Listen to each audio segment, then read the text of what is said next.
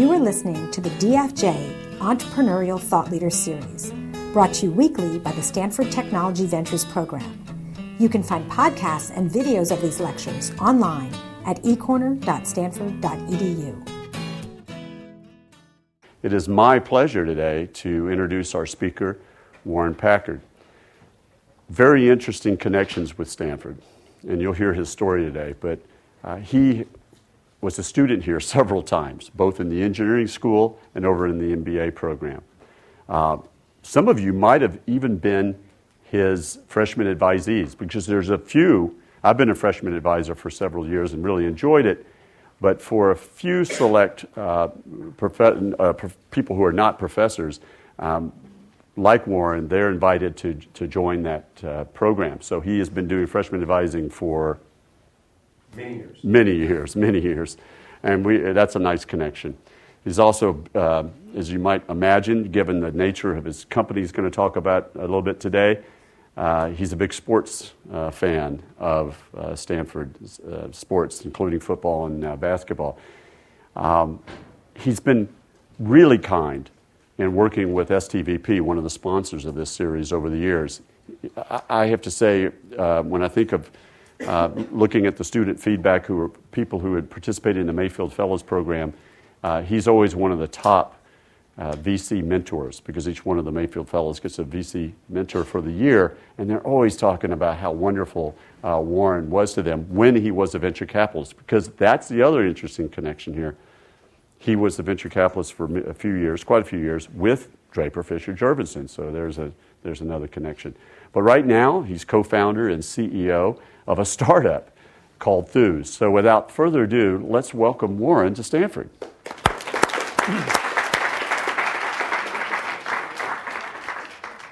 It's great to be here, and it's, um, it's actually fascinating to be here. I almost went over to Terman Auditorium to give this lecture and uh, it's a big hole in the ground. Uh, obviously, you guys know that. Uh, things have changed a lot, and in fact, uh, when I first got here on campus, I got here in 1985. I, uh, I was driven around by uh, some folks who actually had a car, and we went around Campus Drive, which, by the way, was slightly different, or at least the, the, the roads were configured differently back then. And we were looking around at all the construction, and we were like, wow, there's so much construction around here this construction is going to end like in a couple years, and then Stanford will be done. And uh, I'm glad to see that I was right uh, about that. It's, it's, it's incredible, all this. Um, as, as Tom so nicely mentioned, uh, I'm the founder of a company called Thuuz, which is in the sports space, and I'll try very hard not to be shamelessly promotive about that, but it will, I'll, I'll definitely touch upon it a number of times throughout this talk. Um, but I have to start off with a, with a sports question, of course. So, number one, who watched the Super Bowl? All right, excellent. Number two, who enjoyed watching the Super Bowl? Pretty good, pretty good game as it was. Um, so let's let's get to more broader picture. Who watches Sports Center here? All right, a few less people. Who enjoys watching Sports Center? All right, so you get your fix of sports.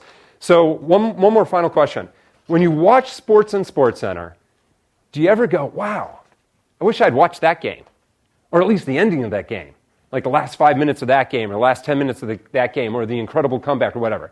Do you ever have that feeling? Well, that's what Thuuz is all about. We're actually taking a whole bunch of information that's out there, and we're compiling in real time the excitement level of every professional and college sporting event that's out there. And we actually do the same thing for the individual athletes who are competing in these games as well. So if you're busy, you're doing your problem sets, you're in your study groups, you're eating whatever, you'll get a notification and say, hey, great game. Watch this one. It's, again, 15 minutes left to go in X or two innings left to go in Y. You'll be able to tune in, take a study break, gather your friends around, see an amazing conclusion to a game.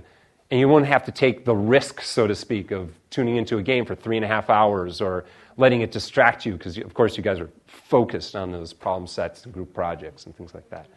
But that's what we're all about. We're taking a whole bunch of interesting information, turning it into real time data so that you guys can have fun watching sports and, in fact, exploring sports that you might not have otherwise watched.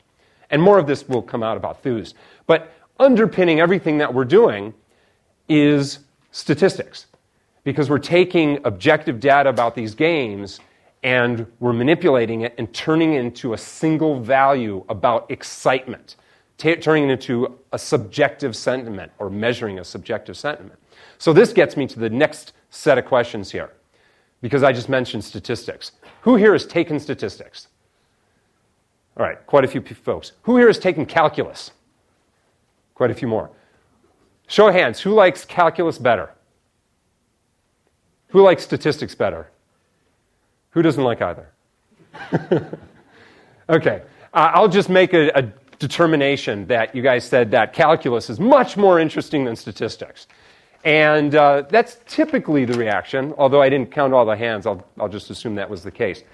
But our business is all founded upon statistics.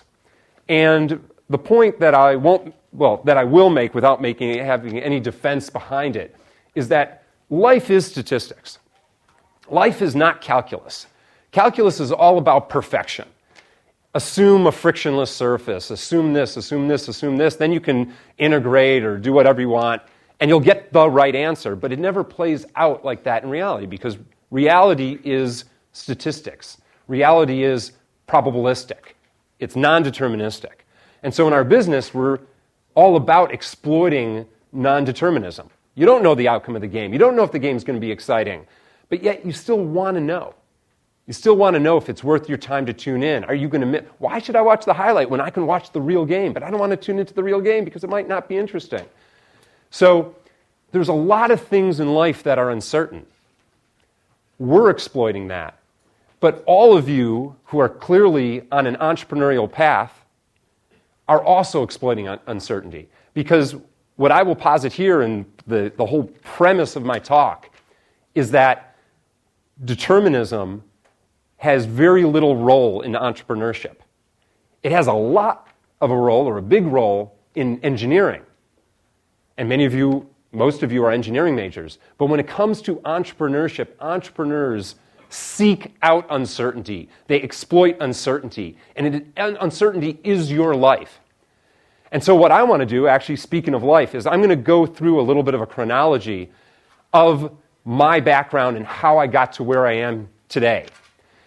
And in so doing, I'm going to explore a bunch of, of uncertainties, a bunch of trade offs. And hopefully, there will be some gems and pearls of wisdom. Some of these things are going to be very obvious to you, and I'll hopefully point those out. Other things are going to be not so obvious. And the bottom line, of course, is there are no right answers because everything is uncertain. But as an entrepreneur, you're going to be faced right, right in front of you, right in front of your team, right in front of whatever task you have at hand with uncertainty. And so, as much as you want to go out there and say, I'm building X or designing Y or whatever, and it's going to be the best thing, inside you're going to be saying to yourself, I'm not really sure. And I guess maybe one of the key takeaways of this talk is it's okay to be uncertain because you should be uncertain. But me talking today in front of you, I'm actually uncertain what I'm going to say right now. I've got this is my talk right here, but it'll come out some way. A lot of uncertainty. And I'm going to tell you about my time in the venture capital business. Lots of uncertainty. And I'm going to tell you a lot about Thuuz and tell you how it's going to be the greatest thing. I'm uncertain. So let's start. We'll kick this off. Uh, I don't have any props. I don't have a presentation. So hopefully this, uh, these things will be easy to keep in your mind. But um, I started out, as I already mentioned, at Stanford uh, 1985, an undergraduate. And this is actually a good place to start our story because this was my first time west of the Mississippi River. I come from Illinois originally. And when I came to Stanford, obviously, you, you meet a diversity of people, and it's absolutely fascinating. New environment, everything's new, everybody's uncertain, obviously. Um, but one of the things that I didn't realize at the time is that when I stepped foot on Stanford campus, I'd be sowing the seeds for the founding team of Thuuz. And it's actually it's a wonderful story in that when I first thought of this idea as I was sitting back watching a football game a couple years ago, my first thought wasn't to you know, talk to some entrepreneurs that I'd backed at DFJ. I'd been in the venture business for 13 years. And my next thought wasn't to think about the business school and think about all my colleagues that I met there, and they're fantastic colleagues there, fantastic folks I've worked with at DFJ, my first thought was right back to my undergraduate experience in Stanford. I pulled in my freshman RA to be my VP of engineering. I pulled in a buddy of mine who married a classmate, actually, Dean Julie's husband, for those who know Dean Julie, and for those who know her husband, uh, as my other co founder. The three of us started this company. The fourth guy to join us as a co founder was my class at Stanford. And so this core group of founding individuals all came from my undergraduate days at Stanford. These were folks that I had stayed in touch with. We had maybe we had worked together, maybe we hadn't, but whatever, we had stayed in touch together and we just it was a great network. And it brings up this first kind of conflict or balance or tension, if you will. But, and this is an easy one. This is a layup. The tension is between what is more important when starting a venture is it the team or is it the idea? And along with the idea, you can say, is it the market? Is it the opportunity? Is it the business? Is it the technology? But team and everything else. And in all my experience at DFJ for 13 years, team, team, team. And my experience with Thuuz right now, having now run this business for, it depends on how you count, it's all uncertain, but a year plus, it's all about team. And no matter where we go with this business or how successful or unsuccessful we are with this business, this journey is going to be fantastically rewarding because of the people that um, I'm surrounded by and the people who have joined this venture. And like I said, this is the layup because I, I think a lot of you have had this ingrained in you. As time goes on, the venture does become more about the market, more about the product, more about the defensibility, and all those things that come to bear and you have to really focus on.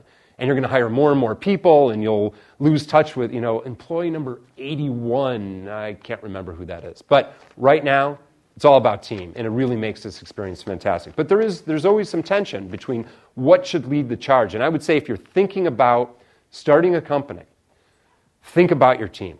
Think about your team first especially if you don't have that opportunity in front of you. Or if you have that opportunity in front of you, think about who would be the best folks to join you in that venture. So that's my Stanford undergrad. It can be encapsulated in meeting great people and then roping them into my startup company many, many years later. Um, while I was an undergraduate at Stanford, I spent the summer at Hughes Aircraft Company. Uh, actually, two summers at Hughes Aircraft Company. It's probably called Raytheon now or something. It's uh, down in Southern California. And uh, while I was there, one of the projects that I worked on was called the Defense Meteorological Satellite Program. Basically, a big weather satellite for the military and also for uh, consumer use. Um, I worked there uh, with a guy named Lou Gomberg, who was a aged veteran of the satellite business, and uh, had a great experience for the summer doing all sorts of things which I can't exactly recall now. But what I do recall is at the very end of the summer, he put his arm around me and said, "Warren." Gosh, you did a really good job. Thanks, Lou. You know, you could be the program manager of this when it launches in 2013. Thank, thanks, Lou. That's, that's great. And, um, and Lou, of course, thinking about this. Uh, and by the way, I haven't changed the names to protect the innocent, so thanks, Lou. Um, I was thinking to myself, you know, in a way, that was the absolute worst thing he could ever say to me after a summer of work at, at, at Hughes. I mean, I can't come back to this. but the other thing, it was the absolute best thing that happened to me because it immediately informed me that I can't come back to this. It wasn't for me. And it, it, it brings up tension number two, if you will. And tension number two is perfection versus imperfection. And the fact that in the satellite business, you don't have many shots. You don't want your satellite blowing up in space or not working or functioning once it's in space. It's got to work. And so the things that we were designing into that satellite in 1987 were things that had been tried, true, and tested for the past 10 years. So if, if, we, if you do the math here, or just think about times, in 1987, we were designing a satellite for 2013 that was designed with equipment built and tested in 1977. And it was all because it had to be perfect. And of course, it was going to be changed over time, but we were still designing the satellite. And I'm, I'm, I do not even know if the satellite's going to be launched next year. It's actually coming up. I should celebrate it or go to the launch, or maybe it's, the program's been canceled. But there are some businesses that require perfection, and there's other businesses that require imperfection. And of course, if you're in the medical device world, you've got to get closer to the perfection side of things. And of course, that's why medical device companies and pharmaceutical companies are very different beasts altogether. But if you're designing an app or a web experience or whatever, obviously imperfection is a great tool to have.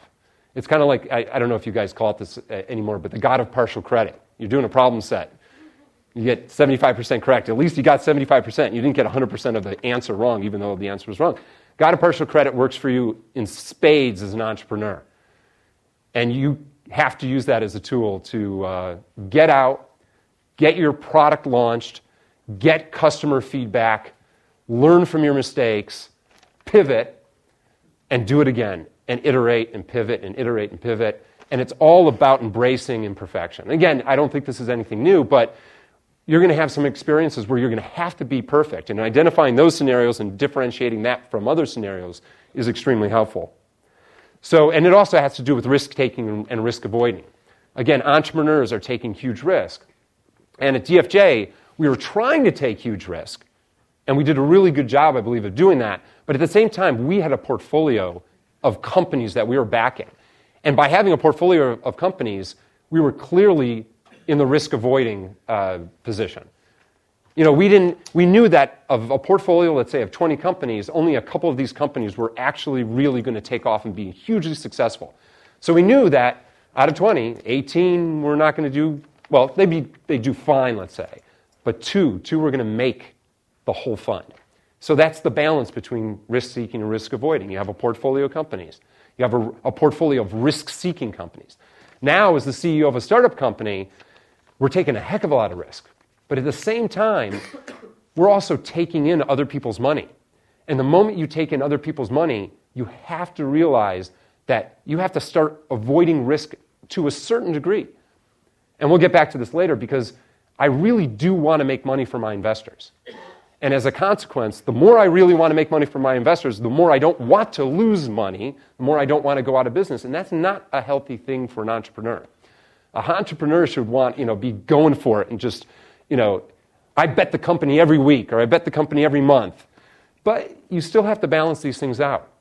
And so when somebody says, you know, somebody gives you money and says, hey, you know, take that risk, that's, that's great. That's nice, but there's a lot of stakeholders. Oh, yeah, there's employees, not just investors, employees. Our fifth, the fifth person we brought on, we brought this individual on as a founder, he came to me one day, said, Warren, I'm selling my house. Great, that's cool. Why are you selling your house? He goes, I want to have enough money to last this startup phase. I'm like, that's really scary. You're selling your house. And I'm thinking to myself, you know, and, and this was at a time when we were all part time, because again, risk seeking, risk avoiding. We didn't actually jump into this venture full time from day one. We were going to test the waters, we were going to figure it out. And here's this guy coming to me, I'm selling my house. And I'm like, don't sell your house until were all committed. And in fact, this turned out to be the forcing function for getting our company full time, full speed ahead. He, you know, in fact, I don't think he ended up selling his house. God. Anyway, but he forced us in the right direction. We, we have no regrets whatsoever. Um, so anyway, I, somehow I got to that out of Hughes Aircraft Company. So um, after um, after Hughes Aircraft Company, well, that was one of my summers. After my undergraduate days, I got a, I went co-term here. I got a master's. And uh, I did the Smart Product Design ME218 program here. Anybody in that program here? Yeah! All right. You're a glutton for punishment. Actually, all these programs are great um, and punishing. Um, so, one of the things about uh, was 218 and actually, really specifically about my research that I did while I was here as a master's student. So I did uh, work in the robotics lab of Professor Mark Cutkosky. And um, one, I learned a really big lesson there because going into uh, the research, you're, you're suddenly becoming a specialist. Up to this time, I was mechanical engineering. You know, what, what is mechanical engineering? Um, it's lots of things. And in fact, I loved mechanical engineering because it was lots of things. But then suddenly you're doing research, and we weren't just doing robotics research, we were doing grasping and manipulation of robotic hands. Oh, and even more so, we were doing slip sensing of robotic fingers. And it, you know, you could keep going down and down until into the minutia, not to be pejorative at all, but it gets very specific. And it really started opening my eyes to the fact that at some point in my life, I'm actually going to have to decide what I do. And I need to figure out am I a specialist or am I a generalist? Or maybe I don't really have to figure it out, but I've given this a lot of thought. Um, and this brings up another story because uh, in, very soon I'll talk to you about or tell you about my time at Baxter Healthcare Corporation, which was my first job out of college. And while I was at Baxter, I had the pleasure of working uh, with an amazing engineer named Dean Kamen. And you might know Dean because he's done all sorts of fascinating things like the Segway scooter and he's the guy who started US First, the robotics competition, uh, done a number of different things. But he's an amazing engineer. And so I was working with him. He was designing the next generation kidney dialysis machine, and I was designing the next, next generation kidney dialysis machine. And I realized that he was good. Like, you know, as, as much as I was like, oh, I'm doing this cool WYSIWYG technology kind of stuff, actually, WYSIWYG's totally the wrong word, uh, cool technology.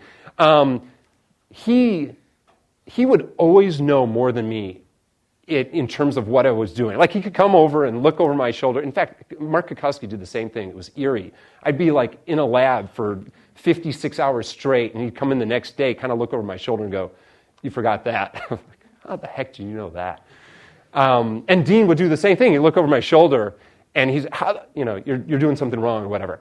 But it was then that I really grokked the whole notion that he was a specialist. Like if you ask him about, you know, hey, uh, he, he lives in uh, New Hampshire. You know, how are those New England Patriots today? He'd look at me and go, basketball? And if you said, hey, did you see that cool movie? You know, Terminator, you know, and he'd go, movie? And it, it occurred to me that he had invested his life into being and he's not monodimensional, so I'm exaggerating, but you know, into doing all these things over here and not doing these things over here. He had decided that he was going to be darn good at this stuff, and he could care less about this stuff, or maybe whatever. But I couldn't do that. I wanted to watch the Patriots. Well, I wanted to watch the 49ers. Okay, really, I wanted to watch the Bears because I'm from Chicago, but that's besides the point. Um, and I wanted to go to movies, and I wanted to, you know, blah, blah, blah. I, I couldn't get it out of my head that I was a generalist. And as much as I wanted to be, you know, like at every point in my life, I want to be this person, I want to be this person or this person, or this, I couldn't, I couldn't be those people. I had to be me. And me was a generalist.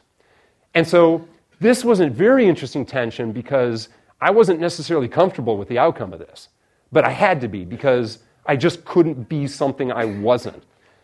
And it was just an interest, again, uncertainty. You suddenly you realize that there's these things out there that you can make decisions but there may be something inside you that's preventing you from doing something. I couldn't stop watching sports. I couldn't stop watching movies, collecting records. Oh, that's old school, right? Um, in any event, uh, and it was this was a, a, realization I first got when getting into the master's program because there you're focused, and it's interesting. I had a I had an interesting choice a, uh, a couple years into my master's um, well, I guess I did actually get the master's. I had a choice whether to go on for a PhD or not. And in fact, it was kind of like, sure, I'll go on and get a PhD and I'll, I'll teach. And, and that was kind of like what I saw in front of me. But my girlfriend at the time said, hey, I'm going to med, med school in Illinois. I said, cool. and she said, want to come? And suddenly I had to make a decision. And again, it gets back to uncertainty, right? I mean, like, should I follow my girlfriend to Illinois, back to Illinois. Just serendipitously, she happened to be going to Stanford and from Illinois. Um, and what would I do? In fact, this was 1991. In 1991, the economy was really bad. And so there were very few jobs here in Silicon Valley. There were probably even fewer jobs in, um, in Illinois. But as I already mentioned, I already gave the punchline. I ended up working for Baxter Healthcare Corporation, getting completely lucky that I landed a job that was really, really interesting. And like I faint at the sight of blood, and I was in the renal division doing dialysis machines, which is absolutely the worst possible thing. But I got over it. My first interview at, at Baxter, they flew me out there. I walk into a lab, and there's literally a jug of bovine blood there. And I walk out of the room immediately. I kind of collect myself. And I hear the guy who was taking me around introducing me. You know, this is Warren Packer from Stanford. Uh, Warren. But I didn't keel over. I just went in the hallway and collect. And then I walked right in, and it was, it was okay. Um, but it, um, uncertainty. So uh, the question that, that popped up, or the tension that popped up, is this whole tension between chance and planning, or luck and planning, or whatever it might be. I did not plan, you know, when I started my Stanford career to go to Illinois six years later with my girlfriend. I did not plan to get into the medical device design business. I did not plan, there's a lot of things I didn't plan, but this was a huge decision point in my life. And yet I was leaving it all up to chance. And I'm assuming, well, okay, I'm just truth, candor. I'm anally retentive. I like planning. I like organizing. You know, like when I got my, you know, freshman book, whatever they call it at Stanford, I was planning out my major. I did, you know, even though I didn't really know what I wanted. And then every year, you know, what courses do I, how do I get my GREs? How do I do this? Whatever. I was planning. And then suddenly, I'm uprooted, thrust into Illinois, or back to Illinois. I guess that was some, somewhat comfortable. But again, it's all about luck versus, or chance versus planning. And again, there's nothing that says one's right or one's wrong. But this whole notion that you can take a very organized and planned life and suddenly uproot it and hope that something's going to come out of it that's actually valuable is a very interesting one. So I ended up not getting a PhD. I ended up working in industry. And in working in industry, I learned a lot about business, as much as they let me out of the lab. But from there, um, I applied to business school. And because I knew somewhere in the back of my head, I actually had to have some notion of business and it'd be a good thing. So I applied to the GSB. And I was fortunate enough to get in here. And one of my first classes in the GSB was organizational behavior. And here I am, an engineering student, taking organizational behavior. We're learning about people. You know, what's with this? I, I mean, you know, gosh, there's, you know, accounting and there's uh, cash flow analysis, analysis and there's there's entrepreneurship. There's lots of things that we could be doing that's more important than organizational behavior. And uh, I, I, guess this might be one of the things that's been pounded down. But of course, people is the foundation of the business, and I already talked about that as tension number one between team and market or whatever. That team is so important. But the culture of your company is absolutely pivotal. And here I was the first quarter, or was it a semester, whatever, a business goal and learning about organizational behavior and really not having an appropriate context for it. But it was a very interesting uh, experience to get the most important class right up front. And um,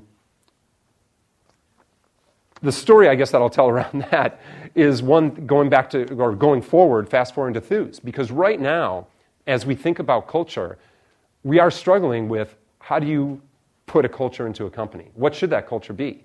And how does it differ from other uh, cultures that are out there and what we want to actually end up doing?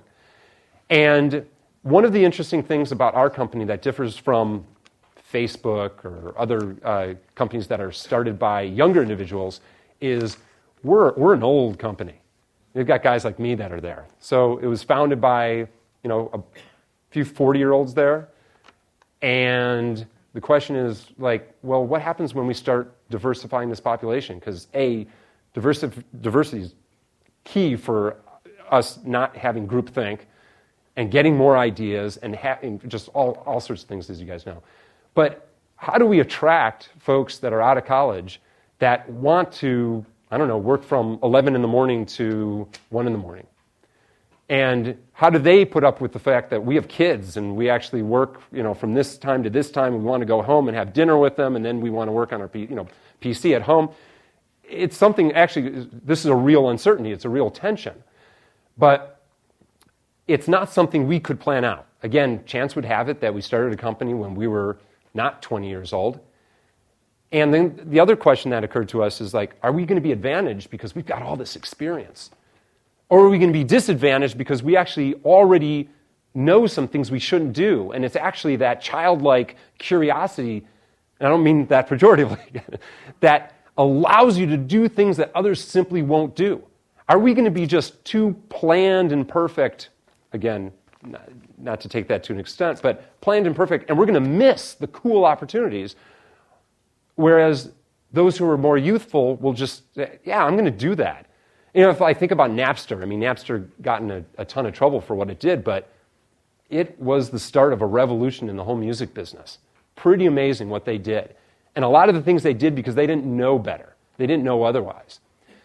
So there's a tension there. Again, there's no right answer, there's no wrong answer, but we're, you know, we're, we're getting more and more younger individuals into the company, and it's absolutely fantastic because that is a skill set that we need uh, but we have to think about culture. How do you bridge a culture when, again, there's different work habits and different work styles? Again, no answer. I'm not coming with that. But um, obviously, I guess underpinning all of this is there's absolutely no doubt that having this diversity within the company is going to make us absolutely a uh, much stronger, stronger organization.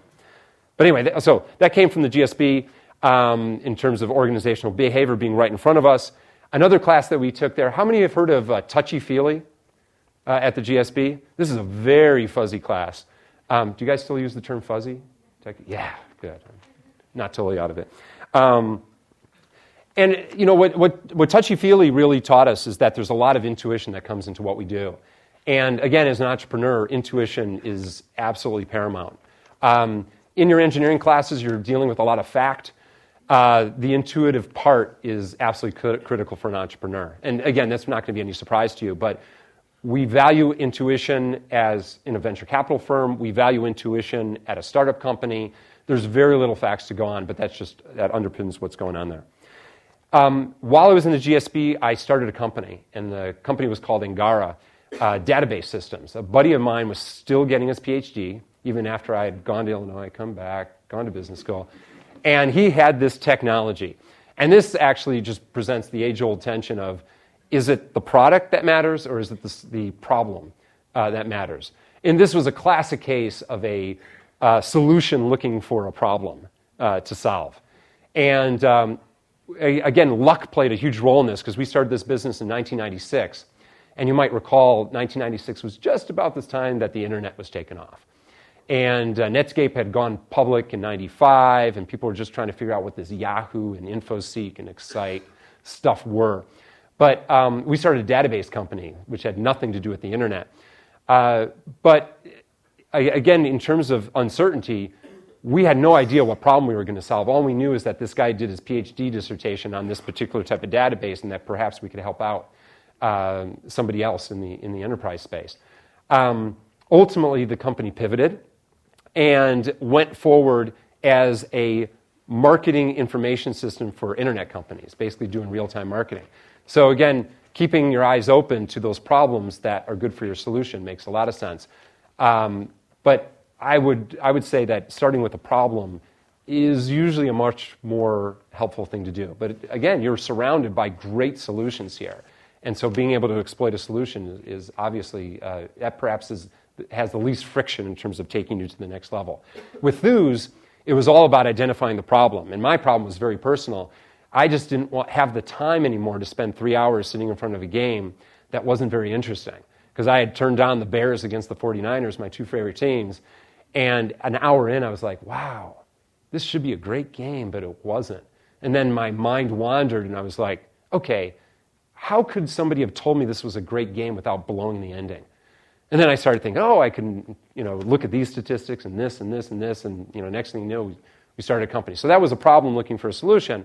Uh, with Angara was the opposite way around. Um, but again, luck uh, caught up with us, and we got to pivot right into the internet space, which was a great place to go. Um, so I'll, I'll, fast forward to DFJ.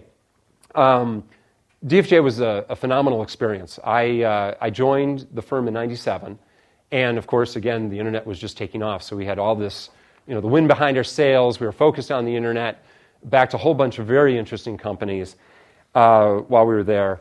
Um, and one of the things, the tenets that we've uh, told our entrepreneurs that is that you have to be focused.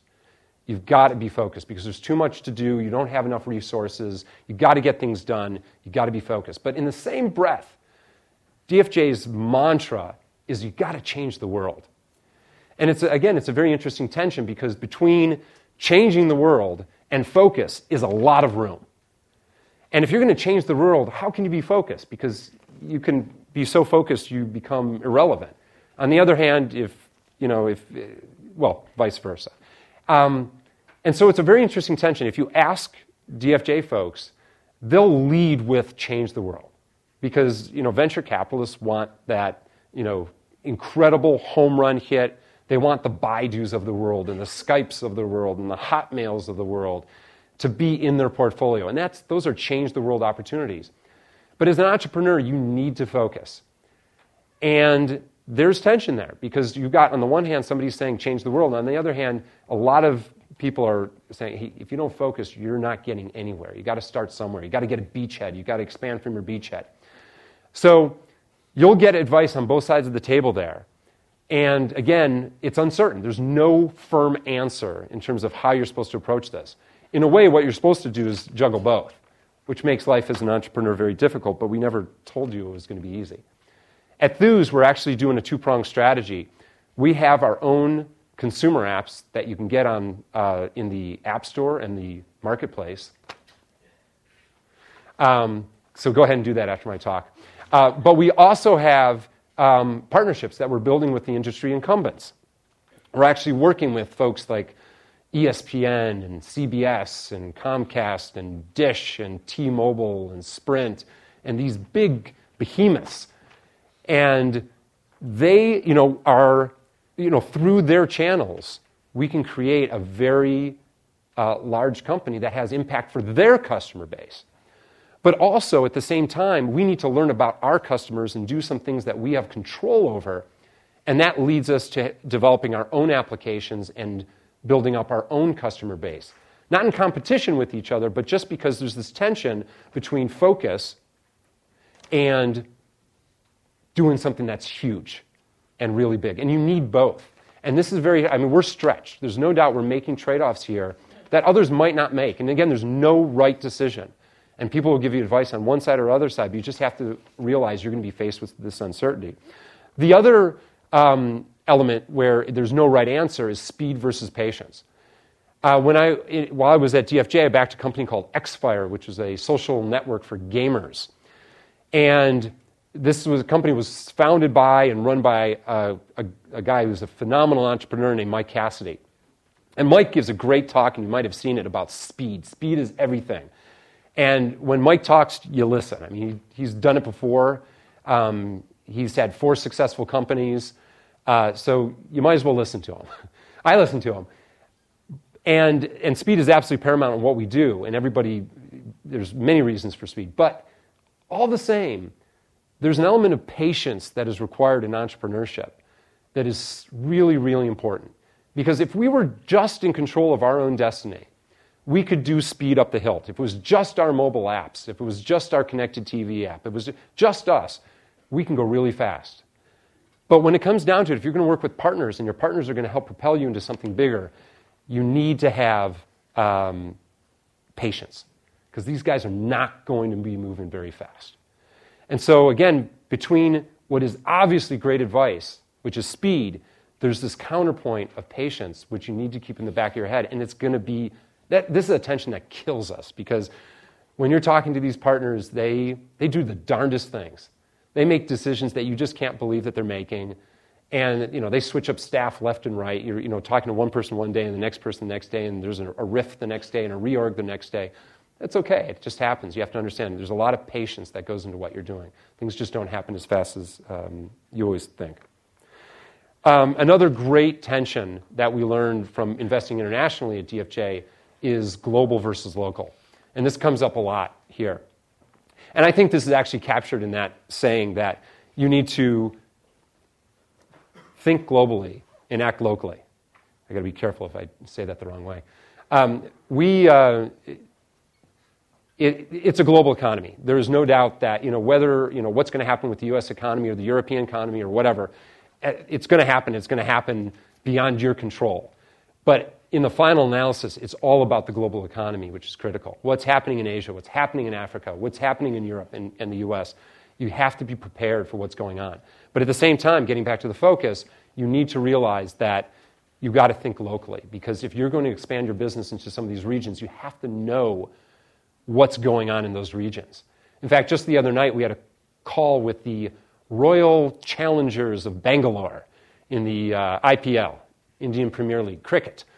And, um, you know, cricket is one of the sports that we cover. It's a great sport. I, it's not one that I know very well, but it, you know, huge following.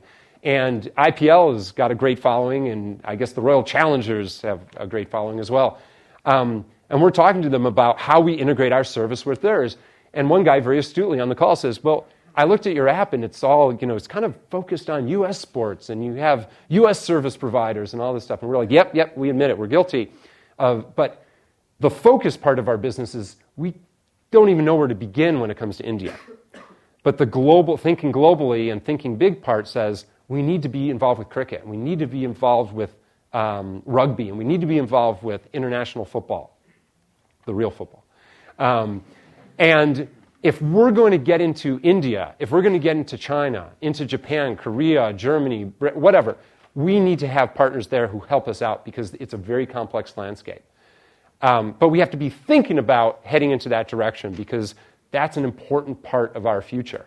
And so we're laying the seeds now for our ability to execute on the international landscape. And hopefully, the Royal Challengers will take us up on their offer and help us into India. And hopefully, we'll get a call from Bayern Munich to get ourselves into, uh, into Germany and from an EPL team to get us into Britain. We'll see how these things play out, but we have to have, have some patience. So finally, I'm at Thuuz. Um, as I mentioned, we, uh, the idea came a couple years ago.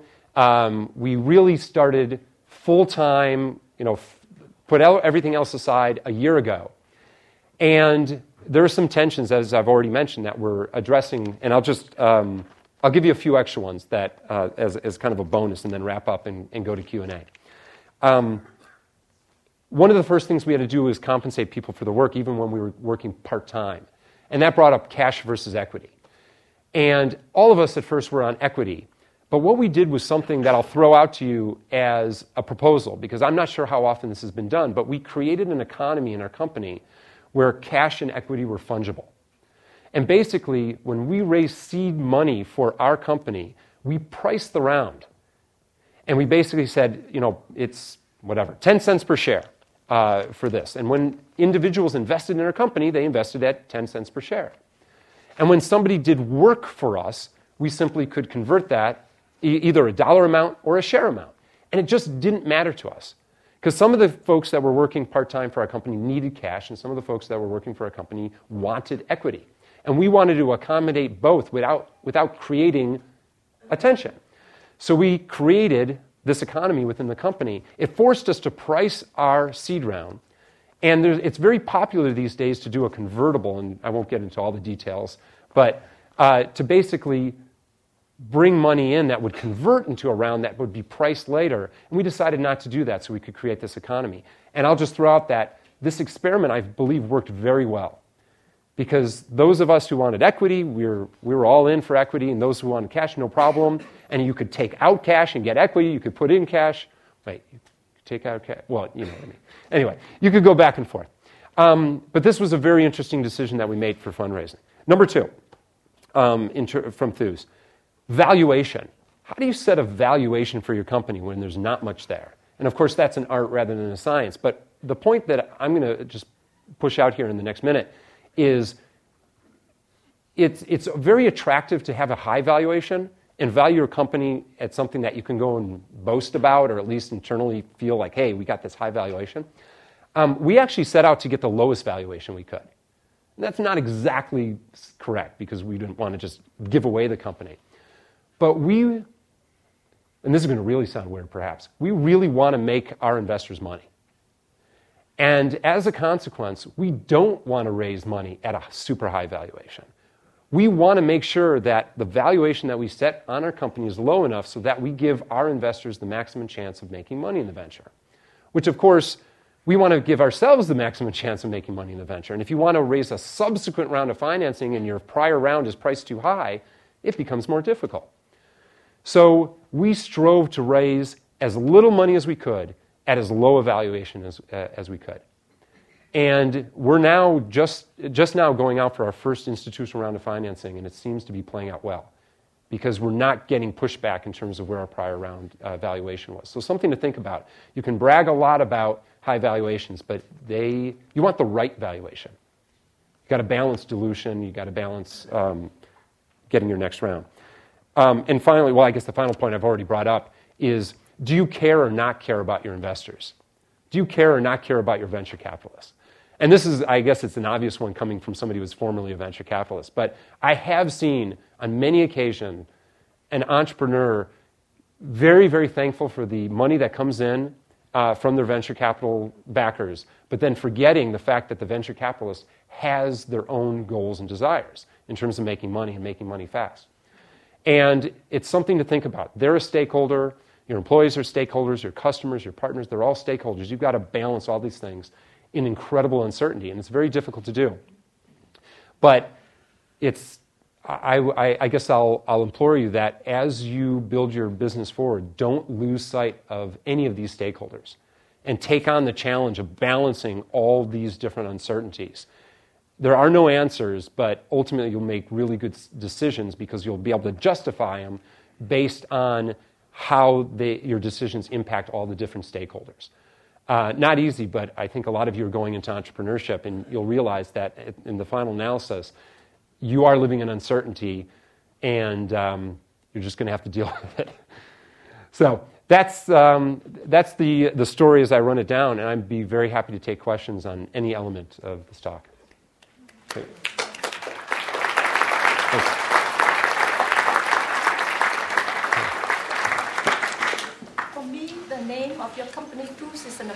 sound? Is it the initial of your founder or what, what is it? Oh, uh, so Thuuz, which is spelled T H. Oh, with question. What, where does, where does uh, come from? And what, what does the name uh, derive from? So Thuuz, which is spelled T H U U Z, uh, and I'll have to explain that. And actually, that's really easy to explain. The URL was available, believe it or not. Five letters long, and you can kind of look at it phonetically, kind of. Um, but it, it basically is short for enthusiasm or enthusiast. Uh, in fact, when we were thinking about the company, we were saying to ourselves, there are sports fanatics out there, and the sports fanatics are already watching. You know, if they're a 49ers fanatic, you're going to be watching the 49ers. We're not going to tell you anything new. But it's the enthusiast. It's the person that loves a great game but isn't necessarily always tuned in. That's the person we're appealing to. It's kind of like the 95% uh, that we're appealing to. So it's all about enthusiasm. So you dabbled in entrepreneurship, and then you went off and you were a VC for more than a decade, where you dealt with a lot of entrepreneurs.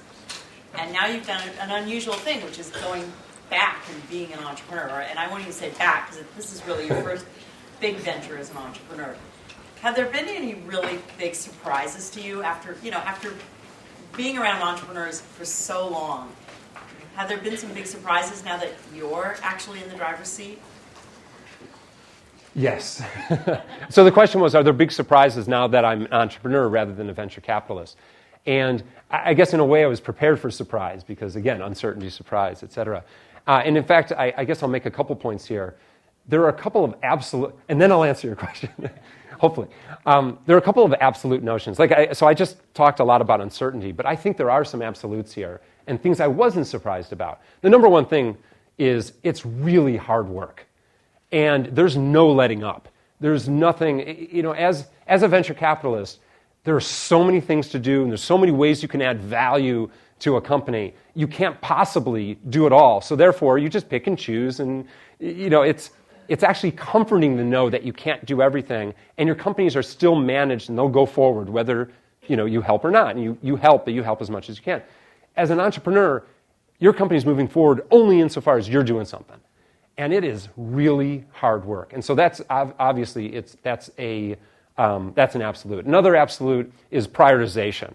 There's too little time. You got to prioritize. You got to be absolutely brutal in prioritizing. And another absolute is passion. And this is the thing that I think I'm most surprised about is how much how passionate I am about what I'm doing right now. And it's not that I wasn't passionate about the portfolio companies that I was backing. I love these companies but they weren't, they weren't my own. I mean, they were, you know, I had a part of them, and I, and I, I love them in their own way. But what I'm doing now is just, it's, it's really, it's part of me, and I'm overjoyed. The, the, the folks that have come and joined our venture, I am I'm, I'm tickled that they've joined this venture because they've joined this passion. And it's really cool when they take it on and I can let them fly and, you know, I hear them talk about it. Um, it's really great. And so there is not, you, the, the buzz that you get as an entrepreneur is phenomenal. And of course, the highs and the lows are, are, are huge, the swings. Um, and you know, I have to be honest. When you're first starting out a company, even you know, we've been at it again for a year or two, depending on how you count. Um, there haven't been too many lows. Uh, we're, we'll brace for them. I mean, it, it, I'm sure something will happen. And I would say the, these, these early days are great because you're just clicking along. You know, it's, uh, you know, if you're growing from 1,000 users to 10,000 to 100,000, you know, you can do it. Um, you know, somewhere the tension comes into play where, you know, things go wrong, you lose a partner, um, something, your your service goes down at the worst possible moment, whatever. And you'll hit those lows, and those lows will be super low.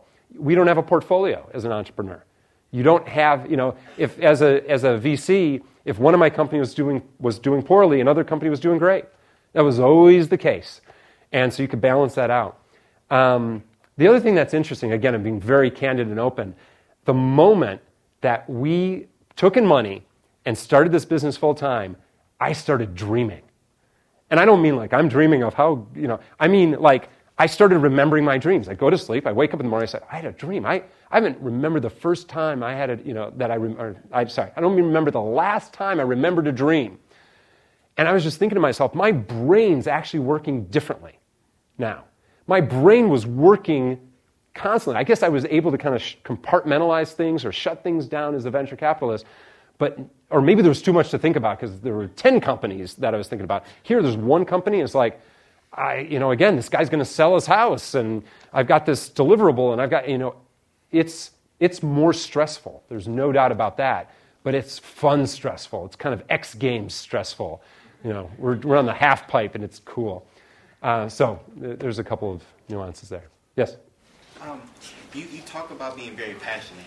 And then I know you had a lot of different school experiences. Was there any course or major that, that really helped spark any of this passion that you have now?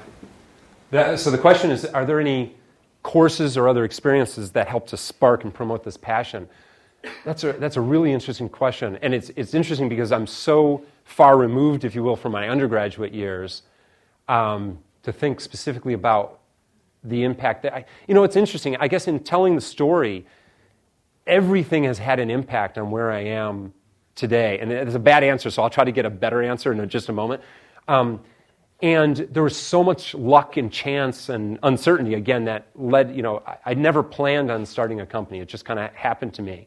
Um, and in fact, as I mentioned, when we started the company, we were all part time.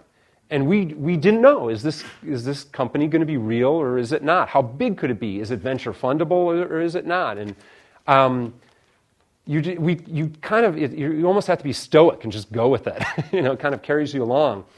Um, but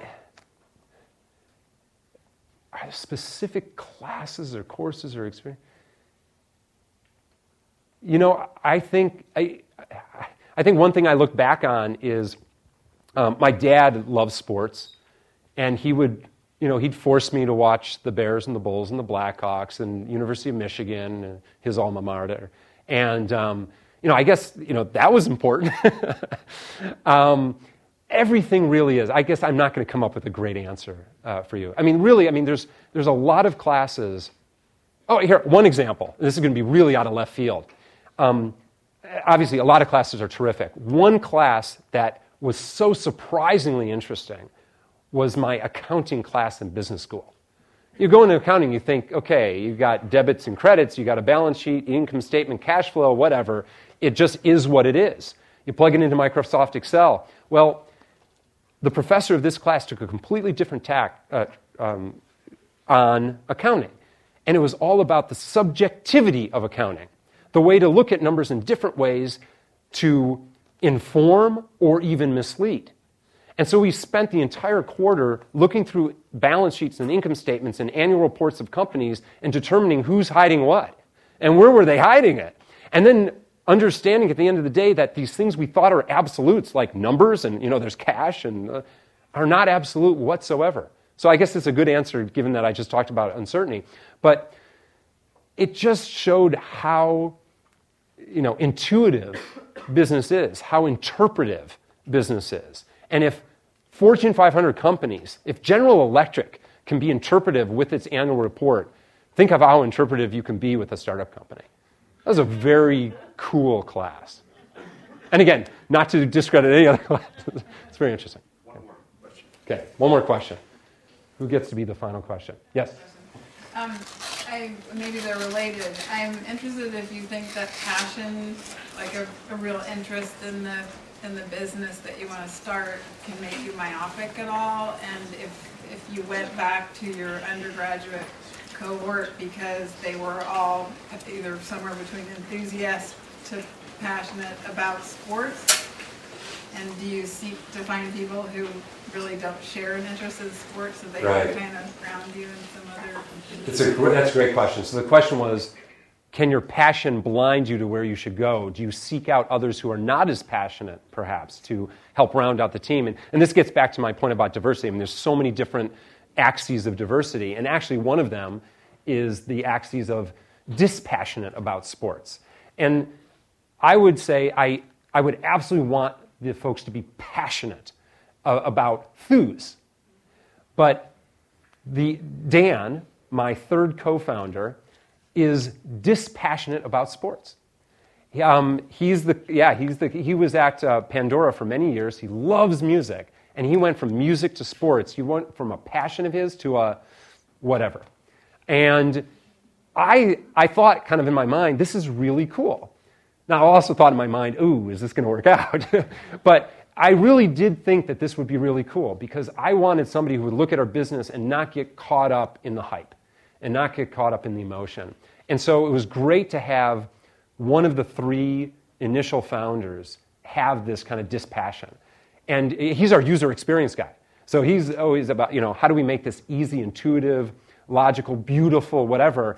And he doesn't get caught up of in, you know, hey, the, you know, you know, Stanford's got to be color cardinal and, uh, and North Carolina baby blue or else this, you know, he, he's like, no, no, you know, it's got to be simple. It's got to, you know, and I, I think it's wonderful.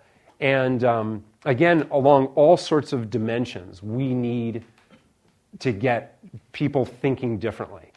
Be, and one of the, so uh, one of these days I'm going to have to actually manage somebody. I mean, I've hired in people who are incredibly capable and it scares me to death that I'm actually going to have to manage. VCs don't manage, um, for sure. And, um, and as an entrepreneur, as a CEO, I'm going to be called to task at some point in time. But right now, it's wonderful having these people just be able to go off, do their thing. And because they're all different, they're going to be able to come together, provide perspective, reach consensus, and then go off and do their thing again. But we need that. Yeah, we need people who are not quite as passionate. And um, it, it's a great question. So thank you.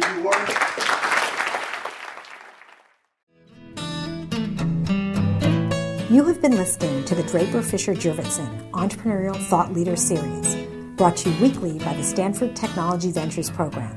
You can find additional podcasts and videos of these lectures online at ecorner.stanford.edu.